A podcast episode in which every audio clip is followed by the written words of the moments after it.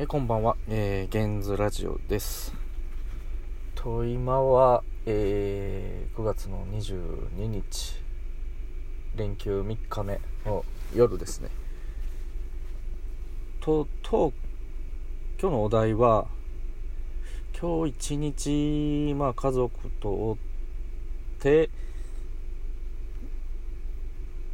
でこの夜の時間に、えー、まあ、仕事のことをちょっとよぎったもやっとしたことをお伝えしたいと思います。えーと、まあ、営業をしてるんですけど、まあ、このコロナの中で営業成績をどう上げていくか。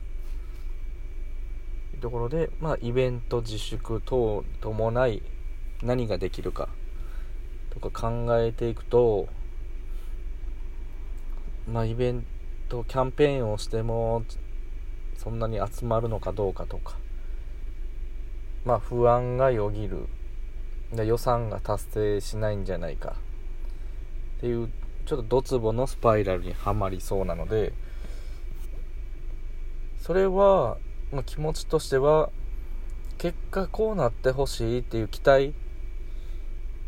があるんだけど期待通りにいかないじゃないかっていう不安からこの気持ちが来てるんだなっていうのが今分かったので自分の期待は結果が欲しいっていうことが思ってるので結果なんてまあ正直やってみないと分からんしやってみたところで自分の思い通りにいかない思い通りに行くように頑張るとしか言いようがないのでじゃあ今できることをその近づけることは、まあ、どういったことなのかって考えてで考えてそのを行動して行動に集中すれば不安はなくなると思ってるんですよ。そ今ゲシュタルト的に今結果を求めてるのか行動を求めてるのかっていうと結果ばっかり求めて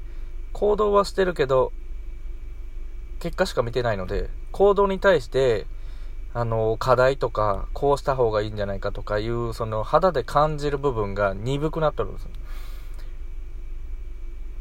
だから結果が出ないから結果に対しての感覚は、まあそれはそれで大事だと思うんだけど、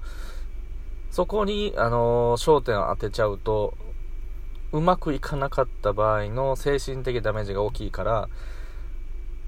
行動に対して、自分が決めた行動に対して、やった方が、